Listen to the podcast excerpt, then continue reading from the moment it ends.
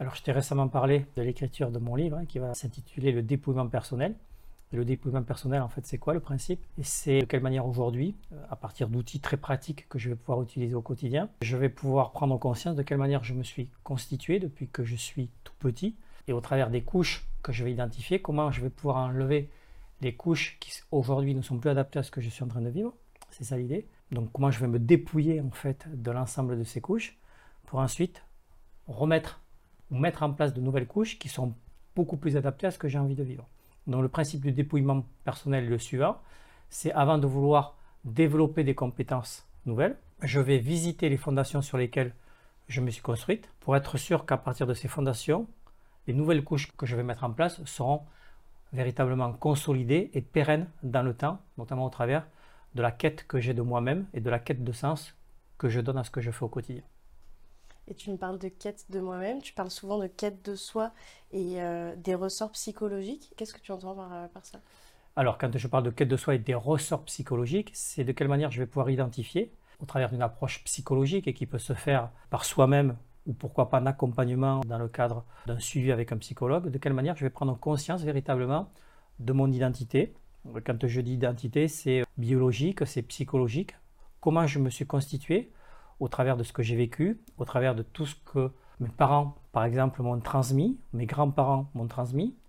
Dans la quête de soi, ce travail identitaire que je vais faire, ce travail d'introspection au niveau psychologique va véritablement me permettre de quelle manière aujourd'hui je suis structuré, dans la structure que j'ai de moi-même, qu'est-ce qui aujourd'hui est aidant dans ce que je souhaite faire et qu'est-ce qui pourrait me bloquer, notamment au travers euh, des croyances limitantes que j'ai mis en place alors, on va dire de façon inconsciente, mais plutôt de façon préconsciente, qui font qu'aujourd'hui, ben, la plupart du temps dans ma vie, je me retrouve bloqué dans des situations et j'ai du mal à savoir pourquoi je suis bloqué. Et quand tu parles d'introspection, est-ce que tu aurais des conseils à donner à des personnes qui n'ont aucune idée de par où commencer pour, pour débuter une introspection? Alors le travail d'introspection déjà, c'est quoi? C'est ce travail que je vais faire de recherche de moi-même. Donc c'est véritablement un travail euh, psychologique hein, que je vais faire. Alors les conseils que je peux donner, euh, c'est de se faire accompagner quand on n'a pas l'habitude de le faire. Alors on peut déjà anticiper ce travail par de la lecture, ça peut être intéressant, par le visionnage de certaines vidéos. Euh, après, dans le travail d'introspection, ce qui pourrait y avoir de paradoxal, c'est que je vais essayer de rechercher en moi des choses qui ne fonctionnent pas à partir d'un système que j'ai moi-même ou qu'on m'a aidé à mettre en place.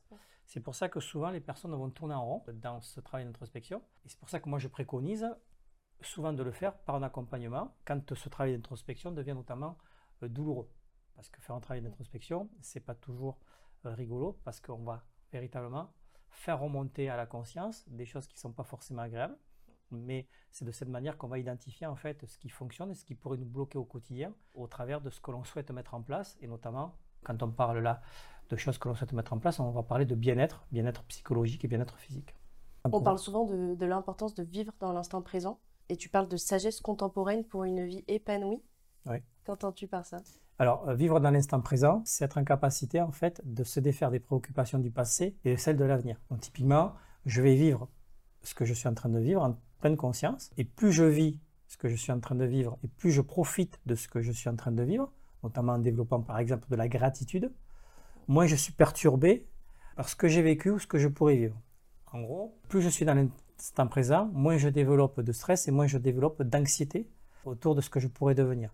Donc la capacité à être dans l'instant présent, c'est quelque chose bien évidemment qui se travaille, travaille avec des outils spécifiques. Ça peut se faire par des exercices de respiration, de méditation, ça peut se faire avec du yoga. Il y a plein d'outils qui permettent de vivre dans l'instant présent, en sachant que pour le cerveau, vivre dans l'instant présent, c'est quelque chose qui est difficile parce que le cerveau est en permanence en train de se balader entre le passé, le présent et l'avenir et qu'il a beaucoup de difficultés à faire la différence avec ces trois temporalités. Donc vivre dans l'instant présent, c'est profiter pleinement de qui je suis, de ce que je suis et de faire avec ce que j'ai pour être aligné avec qui je veux devenir. Et quand on parle de, vivre dans le passé ou, de se projeter trop dans l'avenir, qui peuvent créer dans l'avenir euh, trop d'angoisse ou, de la nostalgie quand on vit dans le passé, est-ce que tu as des conseils euh, pour ces, pour ces personnes qui vivent dans, soit trop dans l'un ou trop dans l'autre? Pour celles pour qui c'est compliqué, c'est ce que je préconise tout le temps, moi, c'est ben, d'aller chercher au travers d'un accompagnement des solutions. C'est de se former ou de se faire accompagner avec un thérapeute.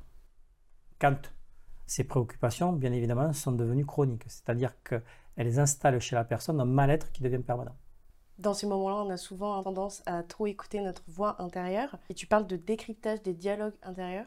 Alors quand je parle de décryptage des dialogues intérieurs, c'est mettre de la conscience sur notre dialogue intérieur, mettre de la conscience sur nos pensées. Alors certains vont te parler de pensées inconscientes. En tout cas, aujourd'hui, on dit qu'on a 70 000 pensées par jour, une pensée par seconde, sur une journée de 15 heures, je précise. Ça veut dire que pendant que je te parle, je suis en permanence perturbé par mes pensées c'est difficile pour moi de rester concentré dans ce que je te dis, parce que quand je te parle, je m'auto-suggère à moi-même des choses. Donc quand je te dis par exemple qu'il euh, faut moins passer du passé pour plus être dans l'instant présent, ce que je viens de faire là tout seul, c'est de me suggérer que je pourrais penser au passé. Donc le dialogue intérieur, c'est ça. Ce dialogue intérieur, il est bien identifié notamment au travers des neurosciences, dans ce qu'on appelle le réseau de mode par défaut, c'est-à-dire que c'est ce moment, c'est où on est dans ses pensées et on a du mal à sortir de ses pensées. Donc pour sortir de ses pensées. De la même manière, là aussi, il faut des outils. Il faut notamment être en mesure de mobiliser dans son cerveau son cortex préfrontal, donc pour remettre de l'intelligence dans ce que je vis dans l'instant présent. Et ça, ça peut se faire également euh, par des exercices spécifiques autour de la concentration, on en a parlé tout à l'heure, euh, autour d'ancrages spécifiques qui vont faire que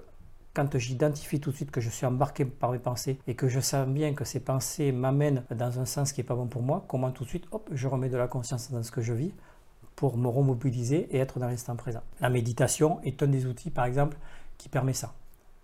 Pratiquer au quotidien, la méditation permet très rapidement de développer des apprentissages nouveaux. Et là, on bénéficie à plein de la neuroplasticité, c'est-à-dire que je vais créer de nouveaux circuits neuronaux qui vont me permettre tout de suite, au travers des apprentissages, de sortir de mes pensées qui ne sont pas bonnes pour moi pour aller sur des pensées qui seraient meilleures.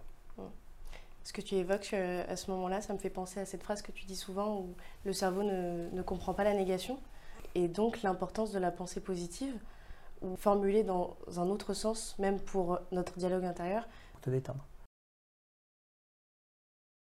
Ce que je veux dire par là, le cerveau comprend la négation, sauf pour les jeunes enfants, de 0 à 2 ans notamment. Euh, si je te demande de ne pas penser à quelque chose, au travers de ta conscience, de ta représentation mentale, tu vas d'abord être pour te détendre.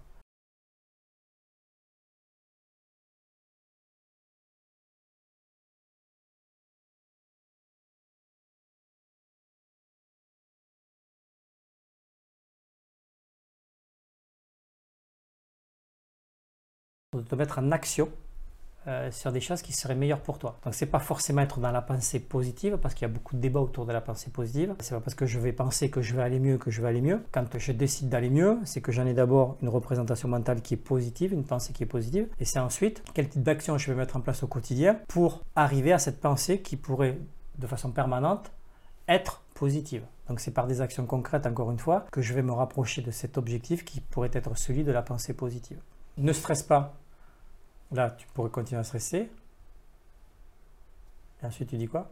Détends-toi. Détends-toi. Là, du coup, c'est mieux. Voilà, parce que là, véritablement, tu viens d'imaginer de quelle manière tu pourrais faire pour te détendre.